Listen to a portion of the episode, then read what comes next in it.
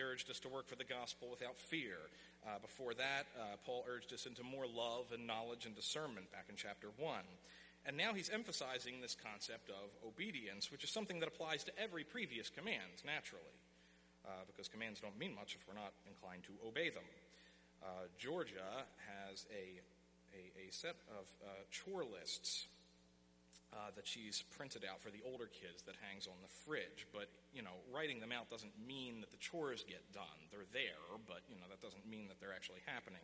And in fairness, this applies to every one of my own to do lists. Uh, next to my bed are oftentimes like dozens of, of little lists of things to get done around the house and things like that. And sometimes I find them months later only to realize that it's still undone, you know, or even worse, it's past doing you know, like take out the cat litter and the cat's been dead for two years, like that kind of thing, you know. Um, but very few of us are good at follow through. So Paul approaches obedience in very simple terms that we can grasp. He addresses us as children, which is good because that's how many of us act. He doesn't give a comprehensive list of all the commandments here, but he explains obedience by telling us what obedience looks like, what the benefits of obedience are, and how obedience is even possible. So, first off, what should obedience look like? Obedience in the abstract is sort of a, a scary word. Uh, we try to discourage people from obeying voices in their head, uh, from listening to peer pressure, you know, we teach our kids to be skeptics about a lot of things. You know, do your own homework, assume a form of bias in everyone, whether it's your teachers, the news, politicians. Don't just go along. Be respectful, but not afraid to question authority, that kind of thing. But of course, being respectful is also kind of unfashionable today because everyone's pretty certain they deserve respect, but no one seems to think that they owe respect to anybody. Um, my generation loves the civil disobedience, making their grievances known without the respect angle. We're all pretty sure we're oppressed by somebody somewhere. Uh, I swear a lot of kids I knew in school at Central, Penn State, you know, they made like halfway of a profession out of it, you know, walkouts for school funding, which conveniently meant a day off from classes where they went downtown and shopped or whatever they were doing, you know, or uh, kids at Penn State doing a sit-in at Old Main because they didn't think the student government had enough say in X, Y, and Z, and they would have these disrespectful signs. And you know, I think obedience is kind of a, a foreign concept uh, today. So how do we even begin talking about it? Uh, lots of kids don't trust their parents enough to obey them, and some parents don't trust themselves enough to demand obedience anyway. Uh, they're more afraid of being called hypocrites than raising obedient children.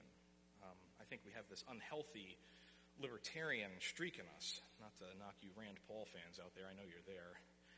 But uh, the only thing we are naturally inclined to obey is our own desires. And that's why, even in an age of disobedience, Coke could get away with the obey your thirst slogan for Sprite. Because a real rebel only obeys his own urges. Now, against all that, Paul gives us the example of Christ, who was obedient to the point of humiliation on the cross not just when the authority was acting correctly, but when they weren't. And then Paul turns to us with this appeal in verse 12. Therefore, my beloved, as you have always obeyed, so now, not only as in my presence, but much more in my absence, work out your own salvation with fear and trembling. Now, notice several things here. First of all, again, this urging from Paul comes as a response to his description of Jesus. When he says, therefore, it indicates a segue from the previous passage. Jesus is always our ultimate example. Secondly, Paul calls us beloved, showing a pastoral, fatherly concern for the church. The obedience he is calling us to is not like military orders, it comes from a place of love. And thirdly, notice that obedience is much more meaningful when no one is watching. Paul observes that the Philippian church already has a good track record with obedience. But it's far more important to Paul that they obey when he isn't there. An important test of parenting is whether your kids are just as respectful when you aren't there to smack the back of their heads when they get out of line. Uh, Elena has been visiting us from Spain now for, uh, I guess, a little over three weeks. And when she returns to Madrid, it will make her parents proud to know that she was sweet and respectful her whole time here, even though they weren't here to make her be that way. That was great, you know. And we can't be with our kids every minute. There aren't enough of me to watch all six of mine, even when they're in the same room. So I need to know that they're obeying even when I can't see them. Uh, there's a reason kids plan house parties while mom and dad are away know. Not that Grace and Alyssa have tried it yet, as far as I know. But it's easier to disobey without oversight. That's profound, ain't it? In other words, we do stupid things when we think no one can see us. Uh, one of my very best friends growing up here was Tim Free. I don't know if Bill's here today. I probably owe him several apologies. Um, if I told you every stupid thing we did to risk our necks, you'd think me unworthy to raise my own kids. But, I mean, we used to play with matches in the crawl space on the third floor at their house. Uh, Tim once threw a, a, CO2 cartridge in the fire at Hickory Run. I think we nearly burned the park down that night. Um, we tried to walk across a train bridge in Olney with the R8 coming towards us. Um, these things happened without parental supervision. They weren't around. I mean, Hickory Run, we took that cabin that's like off to the, you know, the dark one that's like far away from everybody. You know, you can get away with stuff back there. Warning to all you parents that are going to Hickory Run this fall or anything. Um, so, Paul has the same concern. He, he wants us to be the same when we're not being watched. He wants obedience to be more than a Sunday morning activity. Now, also in the end of verse 12, Paul describes obedience as working out your salvation with fear and trembling. Now, this passage is confusing and scary for a couple of reasons. First, for the obvious reason that he encourages fear and trembling. Uh, but I think that Paul is referencing is that, that healthy fear of the Lord that you read about throughout the Bible. Fear in a sense that is equated with love and awe and reverence. It's not that you're on his bad side and afraid he'll zap you any minute now. It's a similar fear to the one you face on your wedding day. I was sort of terrified of Georgia that day, but it was kind of different. You know, it's, it's more the weightiness of the occasion that made me a little weak kneed. That's awe and reverence uh, combined with love. And so that is what we should sense in our obedience before God. Part of the fear is recognizing his power, but that doesn't mean he's hostile to his church. So Paul, in this verse, seems to go against his own theology, though, for a second, by bringing that dirty word work into the salvation equation. I don't like that. It makes me bristle. This troubled me some as a young man. Because you don't expect that in Paul. Maybe in that heretic James, but not out of Paul. Naturally, I kid. Luther used to think that way. He, he didn't believe James belonged in the Bible, but I'm sure God straightened him out by now. By the time we meet him, it'll all be squared away. I'm sure him and James get along fine. But you'll notice, even in the English, that Paul does not say work on your own salvation. He says, rather, work out your salvation. This is a single verb in Greek that should be, or could also be translated roughly as to produce, to effect, practice, bring out as a result of. He's telling the Philippians to demonstrate their salvation by living obedient lives part of what's confusing is that salvation gets used in different ways in Scripture a little bit. Sometimes it means political or military salvation, oftentimes in the Old Testament. But even when we're talking about salvation in Christ, salvation in a nutshell is being saved by faith in Jesus from having to go to hell. But salvation in the big picture also includes our sanctification, which is the fancy word meaning that once we're saved, we will begin to live in a more Christ like and holy way. And that is a battle. And Paul is not wrong to call it work. Saying no to sin requires effort. And I believe that's what Paul is talking about here. So obedience looks like work. It looks like doing the right thing when no one's looking. It looks like having a proper fear and reverence for God. And it looks like imitating Christ, obeying Him as our Lord. But Paul gives some further details that I find even more challenging. I want to reread verse 14. Do all things without grumbling or questioning well, crap, there goes my record. Even when I technically do the right things when no one's looking, I usually like to take advantage of the alone time to really let loose with the tongue because what better time to spout off than when no one's there? See, I don't understand people who vent their anger on Facebook. Oh, why make a public record of it? But in the quiet of an empty house, that I get. And I have a pretty steady habit of blending these things too, because I kind of figure why grumble and question when you could ask grumbling questions and expedite the process. I'm very efficient in that way. When I get to work in the early morning on Wednesday before the boss and I see he didn't clean up the way I think he should have the day before, I say, I'll surprise him and clean up before he gets back. He'll be so pleased. No, no, no, no. I, I, I grumble. I grumble like a pro. And I do it in question form, just like on Jeopardy. And hence, I violate verse 14 in its entirety without wasting extra time. Why did he leave this here? How many knives did he need to open this box? Would it have killed him to put this away? Why do I even bother? That's just a small sampling. And sadly, I managed to do all this with a sick sense of moral superiority because I'm technically doing my job. See? I'm showing up, I'm cleaning, I'm following direct orders, and nobody's even watching me. Isn't that a form of obedience? Well, no. By God's standards, I'm actually screwing up the whole thing. I would never tolerate mere grudging compliance from my kids. Georgia is even more firm than I am. I have seen her spank them for disobedience, for failure to obey immediately, for failure to say yes, mom, while doing so, and sometimes for crying. Now, I, I, applaud all this. I think that the kids are, are great on account of her, her firm discipline, and yet I set a disgraceful example for them. Because the truth is that I'm not really any better at home than when I'm at work, and in fact, I'm more brazen there because my paycheck doesn't hang in the balance. At home, I grumble out loud because I want people to hear it. I think it'll change their behavior. I show my wife and kids a sort of impatient contempt, so it obviously isn't just the work stress that's making me act like that you start to wonder if maybe I might be more of a part of the problem than my circumstances, maybe. Sobering stuff.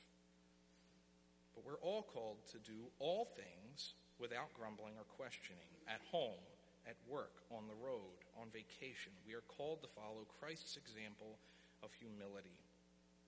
And why? What are the benefits of such obedience? If we could even begin to get it right, what does Paul say the results will be? Well, we'll look first at verse 15. That you may be blameless and innocent, children of God without blemish, in the midst of a crooked and twisted generation, among whom you shine as lights in the world. If we remain obedient, we will be blameless and innocent children of God. And that alone is worth the price of admission. But Paul is not saying that our obedience will make us children of God. He is saying that because we, as believers, are God's children, our obedience will make us stand out in a world that has rejected God. Make no mistake, Paul calls the world of his day a crooked and twisted generation, and if you think the same labels wouldn't apply today, you're not paying attention. We too live in a decadent society. The West, including America, maybe especially, is increasingly post Christian. Indeed, in many ways, it's anti Christian. Our culture denies sin entirely or excuses it by playing the victim. It denies not just some truth, but the very existence of any objective truth. Our culture either denies God entirely or else it remakes him in their image. We're so me centered, we elevate self esteem as the highest good. Where is that in the Bible?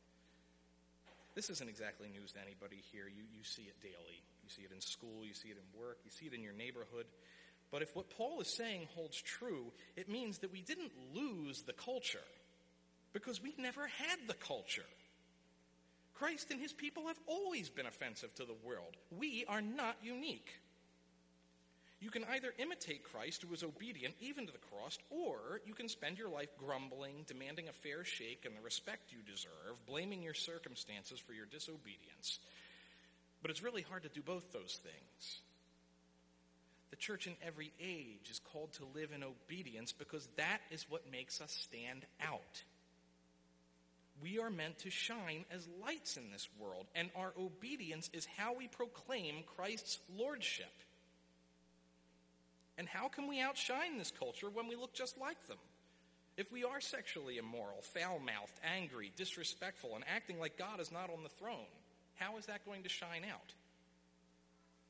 We should look different from this generation. We want to reflect our community's diversity here, but we do not want to reflect her character. Our obedience stands as a witness and testimony that we are not a slave to the culture of this age, but children of the living God. And that's a darn good reason to obey. Because true, consistent obedience becomes a form of evangelism. When we look different from the culture in how we treat work, sex, money, family, marriage, how we eat and drink, how we speak, how we respect the civil authority. I see the Facebook rants. I know we're all having a rough time. But we're supposed to be respectful. Obedience in a disobedient age points people to Christ. But Paul gives another reason why we should obey. Why should we obey? Look at verse 16, the second half here. We should obey so that in the day of Christ, I, Paul, may be proud that I did not run in vain or labor in vain, even if I am poured out as a drink offering upon the sacrificial offering of your faith. I'm glad and rejoice with you all. Likewise, you also should be glad and rejoice with me. Paul is going big picture here. The day of Christ is a reference to the second coming and the final judgment. And what he's saying is that if the Philippians remain obedient, Paul will be able to stand proud in eternity. But he goes to the next natural step. Paul has already said earlier in the letter that he expects to be released from prison this time, and he, and he was. But on the off chance, he says, that they might just execute him, and that's what he's referencing when he talks about being poured out as a drink offering. He's using the same language he eventually uses in 2 Timothy when he's on death row in later years. But on that off chance, he wants the Philippians to know as long as they remain obedient, then he would die happy. And moreover, they should be happy too. We can't understand this if we think of death as final. If physical death is really the end of the story, then very little matters beyond that. Why worry about your family or your estate? The IRS says I owe them, tell them to come and get it. I'll be in an unmarked grave with a pile of IOUs. Who cares? But if I have an eternal perspective, far from making our obedience in the here and now irrelevant, it actually gives it more meaning. In part because obedience is a source of comfort to our spiritual mothers and fathers. The Apostle John wrote in his third epistle, I have no greater joy than to hear that my children are walking in the truth.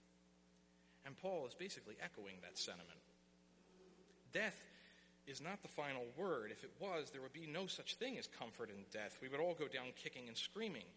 The Heidelberg Catechism says that our only comfort in life and in death is that I'm not my own, but belong body and soul, both in life and in death, to my faithful Savior, Jesus Christ. And amen to that. But Paul adds yet another comfort. He says not just that he belongs to Jesus Christ, but that by their obedience, he'll know that the Philippians also belong to Jesus Christ. And this gives him a joy that not even death can take away. Paul's not here to see us, and the Philippian recipients of this letter are long gone too, but I would venture to say that most all of you here if you are a born again believer in Jesus Christ, you either have a spiritual father or mother, or you are a spiritual father and mother to somebody. And maybe this person led you to the Lord, or maybe they simply discipled you and gave you godly counsel. Maybe they taught you in Sunday school. Or it may be your actual mom or dad who raised you to believe, or maybe a family friend. Dave Miller's been a mentor to me in that. But when that person, whoever they are, comes face to face with eternity, we can give them no greater gift than our own obedience to Christ, because that will give them confident assurance that they ran their race as well. Paul goes so far as to say that he would rejoice, and he says that we should do the same. Now, my own earthly father, he was a spiritual mentor to me. We didn't talk about everything. He was kind of an introvert about certain things, but he taught me a lot, and he prayed for me all the time, as he did for all his kids, and quite a few of his spiritual kids, too. And, you know, today, not all of his children or his spiritual children have remained obedient to the faith. They're not walking with the Lord, all of them. And I think that caused him great grief. And I know he was prone to second guessing and self blame some of the time, but I think he took some comfort in seeing that many of his children and grandchildren were remaining obedient to the faith. And I think that's what Paul's talking about here. Our obedience to Christ is a gift to our spiritual parents, and it should be a source of comfort to them in death. And it should give us joy, even in spite of their passing.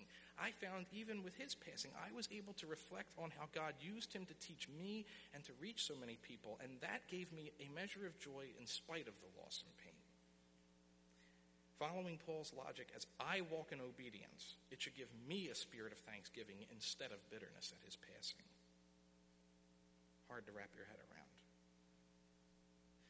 Paul is saying that when we have an eternal perspective, our obedience becomes a source of comfort in the here and now. And even if our spiritual parents are gone, renewed obedience today will enable them, like Paul, to be proud in the day of Christ.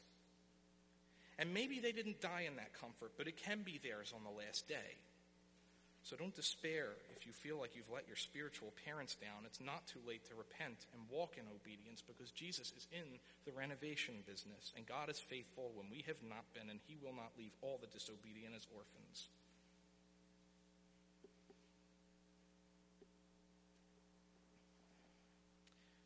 So we've seen what obedience is and what it looks like. And we've talked about some of the benefits of obedience, but I think we need to talk about the how to's of obedience. I've already confessed to my complete inability to do the right things at the right times with the right attitude. So telling me how great it would be if I did obey is sort of just depressing. Because I don't feel like a shining light, and I sure don't feel like an innocent child of God without blemish. I'm kind of like the bratty kid with a bad attitude. And most of us feel like the problem child when we really look at ourselves honestly. So, Paul, got any advice for that kind of person? Or uh, us black sheep types? We might not be quite as reputable as the Philippians. Ain't got no shining reputation to hang our hats on. Well, Paul actually does give an answer to that. We have to go backward in the text a little bit to a verse I skipped earlier. Verse 13. I'll read 12 and 13 together, though. Therefore, my beloved, as you have always obeyed, so now, not only as in my presence, but much more in my absence, work out your own salvation with fear and trembling, for it is God who works in you, both to will and to work for his good pleasure. Hmm. Well, isn't that something? Here I spent so many years thinking Paul might be talking about works righteousness. Maybe I should have paid more attention to the following verse. Ask you something. Who does the work of salvation? Who does the work of salvation? Who saves? God. Yes. Good. There will be a quiz in two weeks. We will cover this again. Herein lies a great mystery of the gospel that we are called to obedience, and Paul tells us what it should look like, and he tells us to work on it, but then he pulls the biggest ace in the hole of all time out of his pocket. Just when you begin to despair and think, I can't do that, Paul turns around and tells us, You don't have to.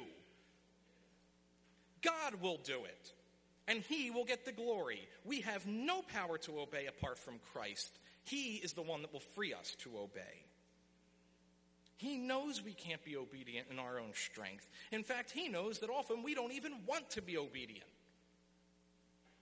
My problem isn't just that I can't stop sinning. My bigger problem is that sometimes I don't even want to stop sinning. When I hear that God can help me stop sinning, my heart often goes to that rebellious prayer of the young St. Augustine Lord, make me pure, but not yet.